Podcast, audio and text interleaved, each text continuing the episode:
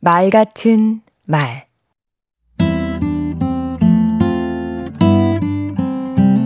안녕하세요. 강원국입니다. 직장 생활을 하다 보면 조직 안에서 또는 다른 조직에 제안할 일이 많습니다. 기획안이 대부분 그런 제안이지요. 그렇다면 제안받는 입장에서는 무슨 얘기를 듣고 싶을까요? 첫째, 문제점입니다.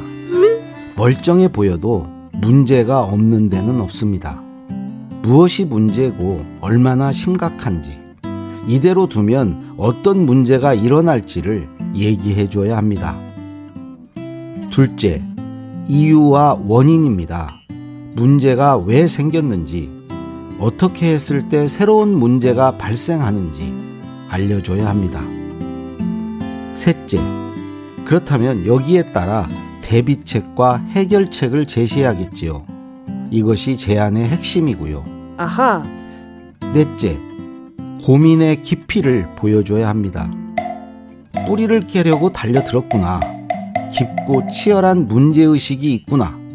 이런 느낌을 주면 제안받는 쪽은 다른 데를 기웃거리지 않습니다.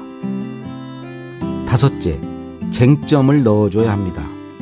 제안 내용의 장점만 강조하기보다는 단점과 실패 가능성, 내 제안에 역행하는 정보도 넣어줘야 말에 힘이 실립니다.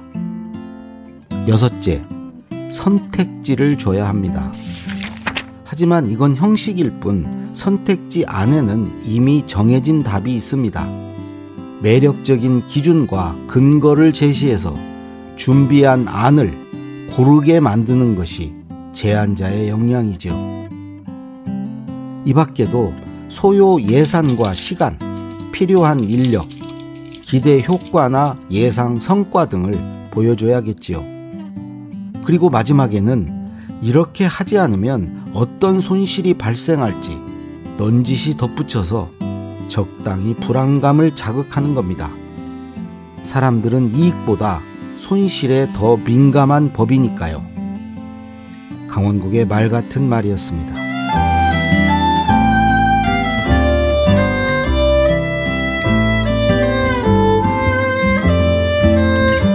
좋은 제안의 기술은 조금 얄미운 구석이 있죠. 하지만 실력과 신뢰를 쌓아놓지 않으면 그 어떤 기술도 무용지물입니다.